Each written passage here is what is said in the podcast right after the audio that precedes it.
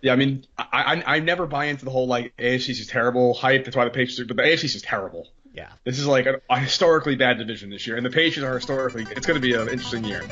Oh yeah. Good lord. You are now listening to the Pat's Pulpit Podcast.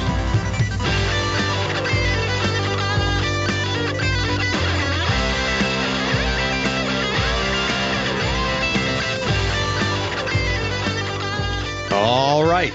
Hello, everybody, and welcome to the Pat's Pulpit Podcast. Coming at you a little later in the week than usual this week because, much like the Miami Dolphins, Rich Hill and I did not show up when we were supposed to. But I'm glad we're remedying that right now, getting back on the airwaves to talk all things Patriots in the week that was in the NFL.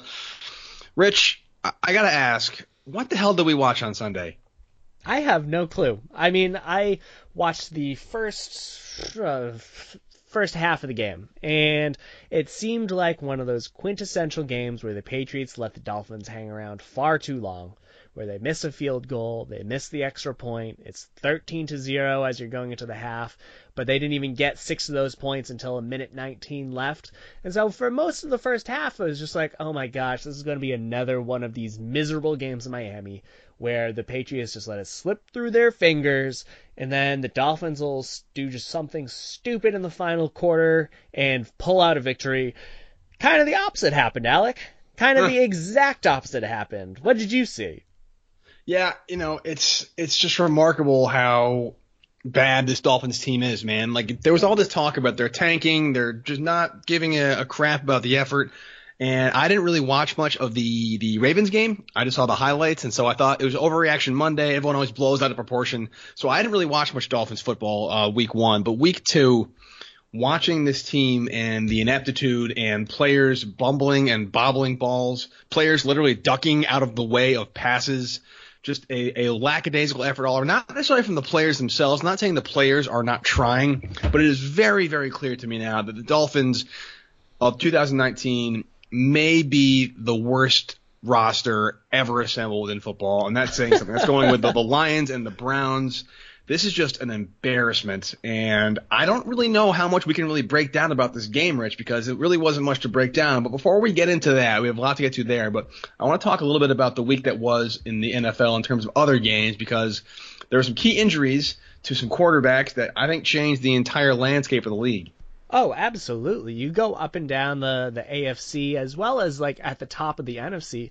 There are big changes. So, first one, let's start with the NFC and then go a little bit closer to home afterwards. But first off, Drew Brees tore a ligament in his throwing hand to the point where he was not able to hold a football. And he is expected to be out for the next six to eight weeks. Alec, what do you think that does for the NFC playoff picture? Yeah, you know, it's funny. The Saints offense, I feel like they're kind of riding uh, a really remarkable run in the early 2010s. And they've kind of dropped off a little bit, but they were a playoff contender. I think they were the NFC South favorites to win that division. Um, I, I like them over the Rams personally.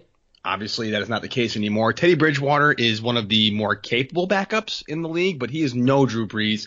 And with Brees out at least six weeks, plus who knows how long it'll take to the arm strength back, the hand strength back. Uh, I don't want to say the Saints season is over, but I think they are definitely on the outside looking in right now. And if Brees comes in and comes back strong, maybe they sneak into a wild card spot. But that is the that is the Rams division to lose now.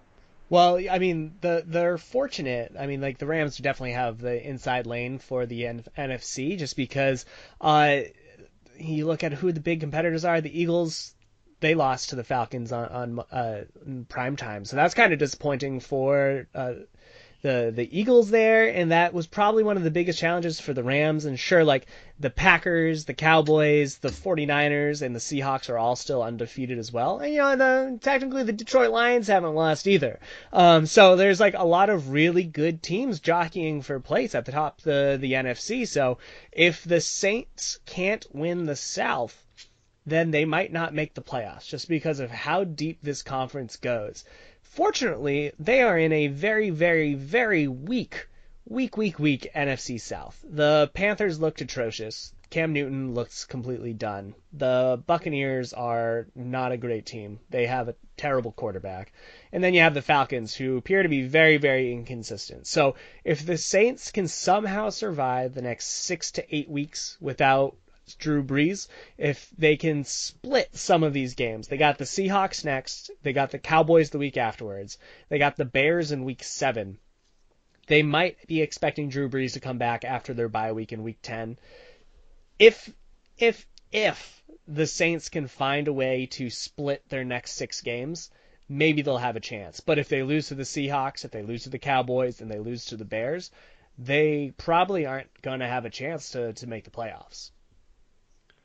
Uh, I agree with you, and the same thing can easily be said for the Pittsburgh Steelers in the AFC because they didn't look good against the Patriots. Ben Roethlisberger's throws looked off uh, against them. And I thought that it was more just the defense being stifling, which it was, not to take away from the defense. But whenever a quarterback holds his elbow in a non-contact throwing motion, you know it's trouble. He's done for the year. Do you think the Steelers have any shot at making the playoffs now? Well, they have to hope so because uh, we were talking about the Miami Dolphins being the worst team ever assembled. They traded away one of their bright spots. They traded away Minkah Fitzpatrick, last year's like 10th overall pick to the Pittsburgh Steelers for the Steelers' first round pick. So if the Steelers are terrible, they are 0 2 right now. If they are terrible the rest of the way, uh, the Dolphins might have a couple of top 10 picks on their hand. And with the, the Steelers' immediate schedule, they're on the road against the 49ers, who are undefeated right now. They got the Bengals team, which is not great, but whatever. Then they got the Ravens and then the Chargers. So this team could very well be one in five by their week seven bye week kind of eases up a little bit after that from a schedule standpoint. They still have the Rams. They got both their games against the Browns this Steelers team was already not looking great prior to Roethlisberger's injury. It looked like they didn't really have an answer for no longer having Antonio Brown on their team. James Conner suffered an injury, so we'll see how he fares. But this is a weak Steelers offense, and it's a defense that is kind of, uh, you know, always mediocre. They they struggle against the Patriots. They struggle against the Seahawks. They're not a good defense against good offenses. So when it comes down to it, the Steelers have to be pretty happy that this is a weak AFC because uh, if if the AFC had the same amount of depth that the NFC did, the Steelers would be absolutely out of the picture. I'm glad you said weak AFC, Rich, because I got to ask you, based on the results we've seen, again, it's still very, very, very early in the 2019 season, but is there any team at all in the AFC that can challenge the Patriots or the Chiefs for dominance in any capacity. The Chargers just lost to the Lions. The Ravens are a real question mark in my opinion. The Dolphins are terrible. Obviously, the Cardinals are the worst team in the league last year. They have, they have a rookie quarterback. I can't put too much weight into that. The Colts are very mediocre. Is there any team? How, how big is that disparity between the Patriots, Chiefs, and the rest of the conference? It's huge. It is enormous. I would expect the Patriots and Chiefs to clash again in the AFC title game. I think there's just a lot of question marks. That's the real question. Like, I mean, that's the point of what's happening right now where the Texans, I don't think are a bad team. I don't think the Chargers are a bad team. I don't think the Titans are a bad team. I don't think the Colts are a bad team. I just don't think that they're anywhere near the same level as the Chiefs and the Patriots. And if you asked them to play each other, I would expect the Chiefs and Patriots to win four out of five times. The real question in my mind comes with the Baltimore Ravens, and that's kind of it. I mean, I get the the Bills technically are undefeated, but I don't really have the highest hopes for them because they kind of stumbled their way to get where they are. They've really benefit from a super super easy schedule. I mean, the Patriots technically have as well, but the Jets have beat the Giants and the or sorry, the Bills have beat the Jets and the Giants, so not the most impressive competition. So it comes down to the Ravens, who have also beaten terrible competition. You know, it's you see the fireworks show. You see that the Ravens are putting up points left and right. Lamar Jackson, I mean, he understandably so is in the MVP conversation just because of how efficient he's been. He has just shown incredible control of the offense, which has caught Um, let me see the Miami Dolphins by surprise. so how much can you really take that from that? I mean, the Dolphins are clearly the worst team in the league. They're going to be the first overall pick this year. And then he also, you know, the Ravens did well against the Arizona Cardinals, who had the first overall pick this past year. So these are two really terrible teams that the Ravens have defeated. I still think that they are a good team. I still think that they are going to be a postseason team, but it remains to be understood if their success through two weeks is indicative of how they'll look against top talent or if they are more in the same line as the, the Chargers and the Texans as teams that are very, very good, but at the end of the day, can they actually even really compete atop the AFC? Well, I'll tell you who cannot compete, compete atop the bottom of the AFC, and that is the Miami Dolphins, Rich. Let's just get this over with because I like blowouts. I, I enjoy them. They're much easier on my heart. My stress levels are much lower. I don't like sweating through my recliner watching these games, nail biters. But at some point, they scored 24th quarter points, 10 quarter points in the in the third quarter, two pick sixes. Tom Brady had what oh, 264 yards, two TDs. He wasn't even trying out there. Is there anything you can take away from the offensive side of the ball that makes you say like, "Oh, that's good"? Antonio Brown's debut, we can talk about that if you want, but in my personal opinion, I don't think I really saw anything out of the offense that I can really glean and use as evidence or support for for future games. I think they just had better talent, they knew it, they went out there and imposed their will, and that's all there really is to it. Yeah, I mean the the Patriots definitely overwhelmed the Dolphins just on sheer capabilities. Uh, I would say that there's two real takeaways I would have. One, Phillip Dorsett seems like the real deal. I think he will continue to be a producer for the Patriots offense. I think that's valuable. Uh, number two, Sony Michel looked solid. You know, he's a little boom bust, but the big takeaway I would have is that the Patriots placed left tackle Isaiah Wynn on the injured reserve with his turf toe injury. So that is the biggest issue. The Patriots are super shallow at offensive tackle. They are already dealing with an injury to Marcus Cannon's shoulder, so they had to play both Marshall Newhouse and Korey Cunningham in the starting lineup. Or I guess technically not starters, but they had to put them into the, the lineup due to those injuries that the players suffered. They just signed a player from the Tampa Bay Buccaneers, Caleb Benenoch, I believe is how you pronounce it. He start, started 16 games for the Bucks last year at a right guard or at guard and tackle, so he has starting experience in Dante Scarnecchia, the offensive line coach we trust, but uh, I'm really concerned. I am really concerned with this Patriots offensive line because there's only so much that Joe Thuney and Shaq Mason can withstand because they've already lost David Andrews. Marcus Cannon's already on like a week to week schedule. Isaiah Wynn cannot return for six to eight weeks, or I guess technically eight weeks. So this offensive line is really, really battered they are fortunate that they have an incredibly easy schedule uh, coming up with the Jets at the Bills against Washington, the Giants, and then the Jets again to allow some of these players to really take hold. But if you can't take anything positive away from this Patriots offense, just doing whatever the heck they wanted to do against a non-existent Dolphins team, you can definitely be a little bit concerned about this offensive line and what the injuries might mean for protecting Tom Brady, generating a solid rushing attack, and being able to fully capitalize on how strong and deep the, the receiving talent is. Yeah, I mean, it is a concern. I'm not nearly as worried about it as I was in 2015 when it, the offensive line was in shambles and they could never get on the same page and they were swapping guys out. It seems like almost drive to drive. They had different lines out there. Remember, Dante Scarnecchia was not in the offensive, co- uh, the coaching staff for 2015 season. It definitely showed. He came out of retirement. He's been fine ever since. I'm not over the word about the offensive line, Rich, for two reasons. Uh, one, I think Wynn will be back. Cannon will be back.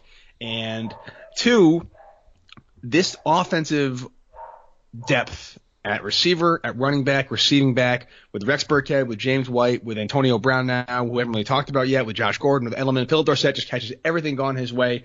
In 2015, you remember there were a lot of really quick release passes, a lot of quick outs, a lot of quick slants, a lot of screens, a lot of running back wheel routes that compensated for a lack of protection for Tom Brady. They're very capable of doing that. There's enough depth and enough talent at the receiver core. I think they can mold and adjust the offense should the O line protection become a problem. And so I think the combination of Scarnecchia and the versatility this offense has already shown means they're going to be okay. Yeah, no, I agree. They'll they'll always find a way. There's too much talent for this not to work out. and they're playing against such weak talent that you have to expect that things will settle down. I mean, Ted Karras was already snapping better this week than he was in the opening week. There wasn't a lot of those floaters out there. So the more that this interior line can play together, the more beneficial it'll be for Michel coming out of the backfield. And yeah, there, there's just so many question marks with these other teams, and we'll break down the game against the New York Jets on our later pod this week. But I mean, ultimately, I don't think there's too much you can take away from the Patriots offense, but from a defensive side, Alec, this was another Yeah. lights out performance by the New England Patriots. They allowed, let me count it, uh, zero points. Uh, They allowed zero points, which is a feat no matter how terrible the opposing team is, because you can always just accident your way into scoring some points. Alec, what did you think about the Patriots defense? Yeah, I mean, this this war continues to amaze me. I don't know what it is about players who leave New England, go to another team, and come back and dominate. But you see it more often than not. Maybe it's because they see what they had in New England and they miss it and they come back and they promise not to make the same mistakes again. I don't know what it is. But Jamie Collins gets my game ball defensively. He was all over the place. Had two interceptions. One went for a touchdown. Blew up a couple of tosses in the in the backfield. He was very instinctive, but the coaches staff after the game were interviewed. They said Collins, he didn't freelance. He obeyed all the rules, gave his assignments a good look, and he was all over the place. And they complimented a very strong front four. The pass rush wasn't great. I know seven sacks is, a great day, but the pass rush wasn't really, really great, but they were overwhelming enough. And this secondary, you don't really need to have a, a, a fierce pass rush when no one's ever open. Um, it's just it's it's it's remarkable to me. The only thing that I'm concerned about, Rich, is I have seen on both Dolphins games and the Steelers game, players have been open deep down the sidelines. They've been dropping passes, so the Patriots have gotten away with a couple. Uh, I do think it's concerned the, the deep ball if there's enough time for the quarterback to throw. They, they're not going to drop everything, so eventually they're going to get burned with those. That's one area. If I had to be one one turd in the punch bowl, it'd be in general just deep passes. Yeah, well, you know, the chickens will come home to roost at some point if they allow these players to get behind them. I believe I've seen both Jason McCourty and J.C. Jackson be responsible for that. Uh, but fortunately, we have Stephon Gilmore and Jonathan Jones, who I think, you know, add in Jason McCourty, form the best trio in the league. This defensive secondary is so deep that this Dolphins team never got anything going. According to Football Outsiders, which looks at how teams perform relative to the average team, you know, like how much better than average are certain teams, they looked at every single team dating back to the 80s, every single game, and they said that this Dolphins team, this combination of Josh Rosen and Ryan Fitzpatrick, who combined for four interceptions, they looked terrible out there until they got some fortunate garbage time production. That duo of Rosen and Fitzpatrick combined to put together the worst passing day according to their records, the least efficient, the least effective, and so much of that credit should go to the Patriots secondary for just locking down their players every which way but also to the defensive front for not allowing them to get comfortable. So when you're looking at this Patriots defensive front seven, they returned Kyle Van Noy, who congratulations to him, has a new baby, good for him. Um, Adam Butler contributed two sacks of his own. And you just got a lot of production up front. Chase Winovich got a sack and a half. Danny Shelton got a sack. Michael Bennett got a sack. John Simon got a sack. There's been so much production up front chicken or the egg here. Secondary's been doing a great job allowing the front to get pressure, and the pre- front's getting a lot of pressure to allow the D secondary to break things up. Is this one of the best Patriots defenses you've seen? You know, it's funny. Chris Price uh, WEEI, Boston Sports Journal. I think now he's doing the Boston Globe. Did a Twitter uh, poll survey about what your favorite defense the Patriots are, comparing this new unit to unit of your, And 04 still wins out for the the, the fan votes. Uh, that was a very very special defense. Uh, however, that was the whole season. Uh, I think it's easy to look back romantically at a, a championship role winning defense and a whole season to dominate. Uh, I think this potentially could be as good, if not better, than the 04 team. Uh, you can't start with better than that. I mean, three points through two games is pretty remarkable. But uh, excuse me for not quite uh, jumping on it just yet. I want to see this game, the season play out a little bit more, and I wouldn't mind seeing uh, the team face a quality offense and stop somebody that can actually throw the ball. But uh, I may have to wait a couple weeks for that one. Yeah, no, and that's fair. But no matter how bad the opposition has been, which to be fair, I mean the Steelers were not a terrible team. They, I mean, they are not looking great, but they were a playoff team last year. I guess you know close enough. They they were like theoretically last year they were a good team. Uh, they always fall apart against the Patriots, but the Patriots, as you said, have allowed three points through the first two games of the year. I'm going to list off how many other teams have done better than that. Go. Oh, I did. I gave the list. There, there have been no Oh, teams, oh, wow. no teams in NFL, like dating back to forever, that have allowed fewer than three points through their first two games. There have been three other teams that have also allowed three points. You have the 1970 Detroit Lions, the 1976 Houston Oilers, and the 1981 Buffalo Bills all allowed three points through their first two games. But that's it. Patriots have joined them. The Patriots have been absolutely dominant. They have a point differential of 73 points through the first two weeks. That is the third best all time. This team is firing on offense, on defense, and I guess not special teams because Stephen Gostkowski had another iffy outing. Um, but overall, this Patriots team is one of the most complete we've seen. Let's talk about Ghost for a minute, Rich, while you brought it up to close this out. Uh, I'm personally, I'm not worried about Stephen Gostkowski. I feel like he has a game or two like this every year, and he always comes up big in terms of regularity and consistency. But as always, as Patriots fans tend to do, he misses a couple extra points or a field goal. It's a 48 yarder. Was by no means a gimme. They start to wonder if his time is up, blah, blah, blah. Any concerns in your end about Gostkowski, Rich? Yeah, you never like to see him miss a couple extra points, but over the course of the whole season, I'm sure he'll rectify it. I do have some bigger picture questions about his leg ability because it seems like over the past few years, his ability to hit the field goals from 40 plus out has declined a little bit. So he's no longer hitting them at that like 80% clip he was doing from 2013 to 2015. He's dropped down a little bit. And so if he continues to struggle or only hit like two thirds of his kicks from 40 plus, that is going to be an indicator that he's no longer the same kicker that he was before, that the Patriots should probably start looking for an eventual heir and replacement and successor to him because he's no longer making all of those necessary kicks. In my mind, I'm shocked that the Patriots have yet to convert Jake Bailey to be the full time kickoff guy because Ever since Yeah.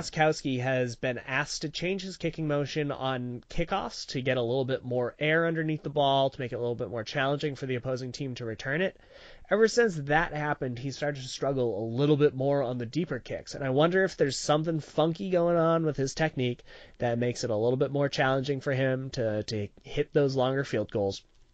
And if the Patriots could just say, you know what, Bailey, you do it. You're the young guy. You're the young guy. You're a punter. We just want you to knock the ball out of the end zone. Just do it every single time. Whatever. Not a big deal. Gostkowski, focus on your technique for these longer field goals. If they were able to do that, I wouldn't be surprised if he could just regain his prior ability.